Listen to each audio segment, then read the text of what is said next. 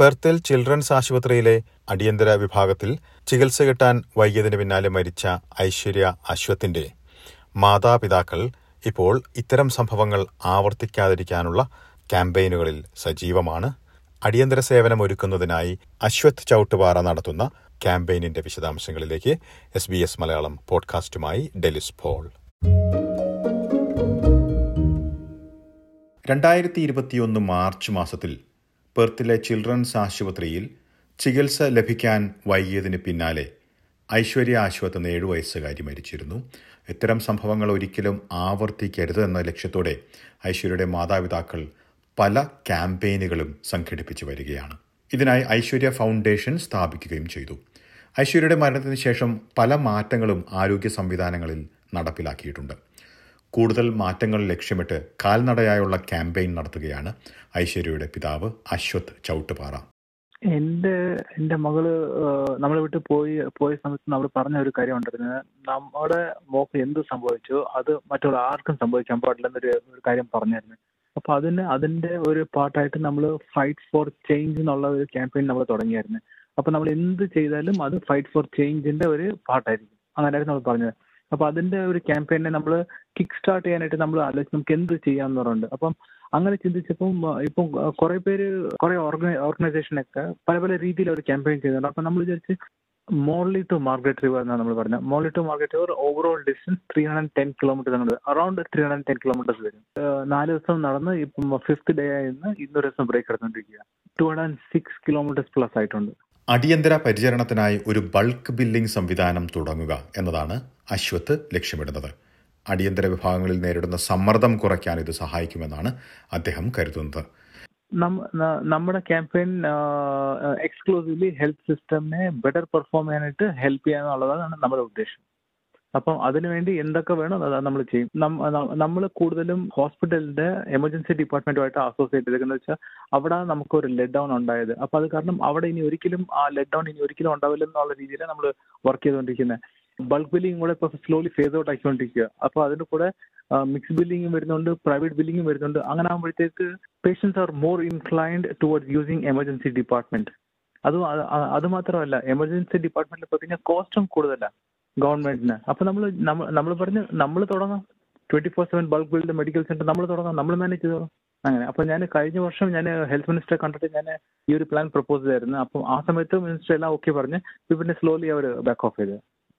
ഈ പദ്ധതിക്ക് വേണ്ടിയുള്ള പണം സമാഹരിക്കുന്നതിന് ഉപരിയായി പദ്ധതിയെക്കുറിച്ച് പൊതുജനങ്ങളെ അറിയിക്കുക എന്നതാണ് അദ്ദേഹം ഈ വർഷം ലക്ഷ്യമിടുന്നത്. ഈ വർഷം നമ്മൾ ഈവെന്റിന് നമ്മൾ വോക്ക് ഫോർ ചേഞ്ച് എന്നാണ് പറയുന്നത്. അപ്പം ഈ വോക്ക് ഫോർ ചേഞ്ചിന് ഈ വർഷം നമ്മൾ ഉദ്ദേശിക്കുന്നത് നമ്മൾ ഐശ്വര്യ ഫൗണ്ടേഷന്റെ അവയർനെസ് ക്രിയേറ്റ് ചെയ്യുക എന്നുള്ളതായിരുന്നു ഫസ്റ്റ് സ്റ്റെപ്പ്. അപ്പൊ നമ്മൾ അവയർനെസ് ഒക്കെ ക്രിയേറ്റ് ചെയ്ത് കഴിഞ്ഞിട്ട് അടുത്ത കൊല്ലത്തേക്ക് നമ്മൾ പോകുമ്പോൾ നമുക്ക് കുറച്ചും കൂടെ ക്യാമ്പയിൻ കുറച്ചുകൂടെ സീരിയസ് ആയിട്ട് എടുത്തിട്ട് നമുക്ക് ഫണ്ട് റേസിംഗ് ഒരു ഇന്റൻഷൻ ഉണ്ട്. അപ്പൊ ഈ ഒരു ഈവെന്റ് ആയിട്ട് അപ്പൊ അടുത്ത കൊല്ലം പോകുമ്പോഴത്തേക്ക് നമുക്ക് $1 ഫോർ എവറി സ്റ്റെപ്പ്. അപ്പൊ അങ്ങനെയാണ് നമ്മൾ നമ്മുടെ ക്യാമ്പയിൻ കണ്ടിന്യൂ ചെയ്യുന്നത്. ഐശ്വര്യയുടെ മരണത്തിന് ശേഷമുള്ള മാതാപിതാക്കളുടെ ക്യാമ്പയിനുകൾ ആരോഗ്യരംഗത്തൊട്ടേറെ മാറ്റങ്ങൾ കൊണ്ടുവരുവാൻ സഹായിച്ചതായി Western Australia ethnic communities council president Suresh Rajan ചൂണ്ടിക്കാട്ടി. അദ്ദേഹവും കാൽനടയായുള്ള ഈ ക്യാമ്പയിനിന്റെ ഭാഗമാണ്. ഞാൻ ഫസ്റ്റ് സെക്ഷൻ ചെയ്തു. അപ്പൊ പെർത്തുനിന്ന് റോക്കിംഗ്ഹാം വരെ, അപ്പോൾ ഡിസ്റ്റൻസസ് പെർത്തുനിന്ന് മാർഗരറ്റ് റിവറിലേക്ക് നടക്കണമെങ്കിൽ ഒരു 305 കിലോമീറ്റേഴ്സ് മറ്റെയാണ്.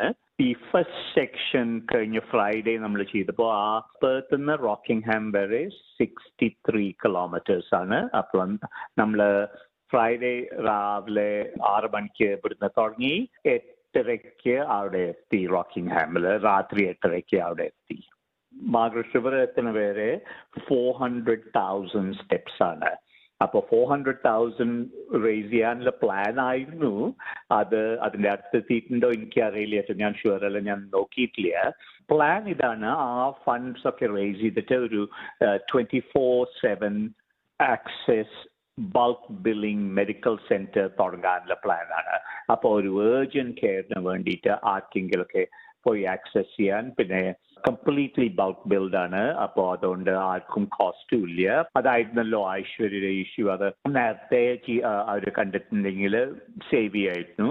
അതുകൊണ്ട് ഒരു 24/7 എമർജൻസി കെയർ മെഡിക്കൽ സെന്റർ ഉണ്ടായിരുന്നെങ്കിൽ അതെങ്കിലും ഒരു ചാൻസ് ഉണ്ടല്ലോ സേവ് ചെയ്യാൻ, കുട്ടികളെ സേവ് ചെയ്യാനൊക്കെ. ഐശ്വര്യയുടെ മാതാപിതാക്കളുടെ ശ്രമങ്ങൾക്ക് നല്ല പിന്തുണ ലഭിക്കുന്നതായാണ് അദ്ദേഹം ചൂണ്ടിക്കാട്ടുന്നത്. ഒരു മേജർ ചേഞ്ച് ആക്കിയിട്ടുണ്ട്. അപ്പോൾ ഒരുമാതിരി എല്ലാ ഹോസ്പിറ്റൽസിലും WAയിലെ എല്ലാ ഹോസ്പിറ്റൽസിലും ഇപ്പോൾ ഒരു ഐശ്വര്യ കെയർ കോൾ സിസ്റ്റം ഉണ്ട്. അപ്പോൾ ആരെങ്കിലൊക്കെ കെയർ എസ്കലേറ്റ് ചെയ്യുന്നെങ്കിൽ ഇമർജൻസി ഡിപ്പാർട്ട്മെന്റിലാണെങ്കിൽ അത് അവിടെ ഒരു ഫോൺ ഉണ്ടാവും, ഐശ്വര്യ കെയർ കോൾ എന്ന് പറഞ്ഞിട്ട് ഒരു വലിയൊരു സൈനൊക്കെ ഉണ്ട്. ആ ഫോൺ എടുത്തിട്ടുണ്ടെങ്കിൽ നേരെ ഇമർജൻസി ഡിപ്പാർട്ട്മെന്റ് ബൈപാസ് ചെയ്തിട്ട് ഒരു ഡോക്ടറുടെ അടുത്താണ് പോണത്. അപ്പോൾ ഇമ്മീഡിയറ്റ് കോൺടാക്ട് ഉണ്ട് ഡോക്ടേഴ്സായിട്ട്, ഇമർജൻസി ഡോക്ടേഴ്സായിട്ട്. അതുകൊണ്ട് അതൊക്കെ ഭയങ്കര ചേഞ്ച് ആയിരുന്നു. അത് വളരെ ഹെൽപ്ഫുൾ ആണ്. അത് എല്ലാ ഹോസ്പിറ്റൽസിലും ഉണ്ട്, ഈ ചിൽഡ്രൻസ് ഹോസ്പിറ്റൽസ് മാത്രമല്ല. അത് മേജർ ചേഞ്ച് ആയിരുന്നു. വിക്ടോറിയയിലും ഒരു ചേഞ്ച് ഉണ്ടായിട്ടുണ്ട്. അതേപോലെ ഒരു കുട്ടി അവിടെ മരിച്ചപ്പോൾ ആ സിമിലർ സിസ്റ്റം അവിടെ എസ്റ്റാബ്ലിഷ് ചെയ്തിട്ടുണ്ട്. അത് മേജർ ചേഞ്ച് ആണ്. പക്ഷെ ഈ ഇത് നോക്കേണ്ടത് ഏർജന്റ് മെഡിക്കൽ കെയർ, നമ്മൾ അത് ഡിസൈഡ് ചെയ്ത് കഴിഞ്ഞ ഉടനെ ഫെഡറൽ ഹെൽത്ത് ഡിപ്പാർട്ട്മെന്റ് ഡിസൈഡ് ചെയ്തു. അവർ 7 മെഡിക്കൽ സെന്റേഴ്സ് ഇങ്ങനെ തുടങ്ങാനുള്ള പ്ലാനാണ് WAയിൽ മാത്രം, WAയിൽ തന്നെ. അപ്പോൾ ഒരുമാതിരി എല്ലാ സ്റ്റേറ്റിലും അവർ തന്നെ ചെയ്യുന്നത്. അപ്പോൾ അതും നമ്മൾ കോസ് ചെയ്ത ചേഞ്ച് ആണെന്ന് പറയാം. അപ്പോൾ നമ്മൾ ഈ ചേഞ്ച് പ്ലാൻ ചെയ്തപ്പോൾ അനൗൺസ് ചെയ്തപ്പോൾ അവരപ്പോൾ തന്നെ ചെയ്തു. അപ്പോൾ എത്ര മെഡിക്കൽ സെന്റേഴ്സ്, എത്ര എമർജൻസി മെഡിക്കൽ സെന്റേഴ്സ് ഉണ്ടായിട്ടെങ്കിലും അത് മതിയാവില്ല. അതൊരു അത്രയും ഡിമാൻഡ് ഉണ്ട് ഈ സമയത്ത്. ഇപ്പോൾ ഈ കൺട്രി റീജിയണൽ സെന്റേഴ്സിലൊക്കെ ഇപ്പോൾ അശ്വത്ത് പോണ ദിക്കിലൊക്കെ അവിടെ കുറെ പബ്ലിസിറ്റി ഉണ്ടാവും. പിന്നെ ഷോപ്പിംഗ് സെന്റേഴ്സിൽ, ഓരോ ഷോപ്പിംഗ് സെന്ററിൽ അവിടെ പോയിട്ട്, മേജർ ഷോപ്പിംഗ് സെന്റേഴ്സിൽ ഓരോ റീജിയണൽ സെന്ററിൽ അവിടെ പോയിട്ടാണ് റാഫർ ടിക്കറ്റ്സ് വെക്കുന്നത്. പിന്നെ അശ്വത്തിന്റെ വൈഫ് പ്രസീത അവിടെ പോയിട്ട് ഹോൾ ഡേ അവിടെ ഇങ്ങനെ സ്പെൻഡ് ചെയ്തിട്ട് ഇങ്ങനെ കാശ് റേസ് ചെയ്യുന്നുണ്ട്. അപ്പോൾ അവയർനെസ് ഉണ്ട്, നല്ല നല്ല അവയർനെസ് ആണ്.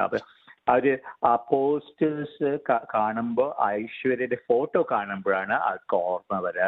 അടിയന്തര സഹായമൊരുക്കുന്ന ബൾക്ക് ബില്ലിംഗ് സംവിധാനത്തിലൂടെ ആരോഗ്യരംഗത്ത് നിലവിൽ നേരിടുന്ന കുറവുകൾ പരിഹരിക്കാൻ കഴിയുമെന്നുള്ള പ്രതീക്ഷയിലാണ് അശ്വത്ത് ചൗട്ടുപാറ. ഈ കൊല്ലം നമുക്ക് ഈ ഒരു കോൺസെപ്റ്റ് പ്രൂവ് ചെയ്യണം. നമുക്ക് ഇത് ഇത് ഇത് ഇത് പോസിബിൾ ആണെന്നുള്ള കാര്യം നമുക്ക് പ്രൂവ് ചെയ്യണം.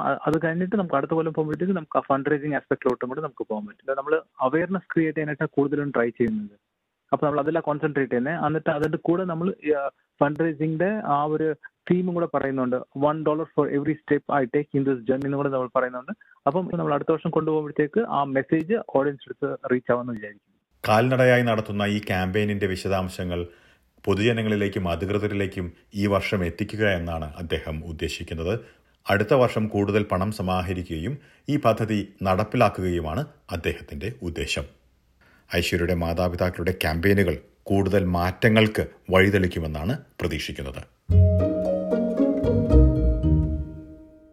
അടിയന്തര വിഭാഗങ്ങളിൽ സമ്മർദ്ദം കുറയ്ക്കുന്നതിനായി അശ്വത് ചൗട്ടുപാറ നടത്തുന്ന ക്യാമ്പയിനിന്റെ വിശദാംശങ്ങളാണ് നമ്മൾ ഇതുവരെ കേട്ടത്.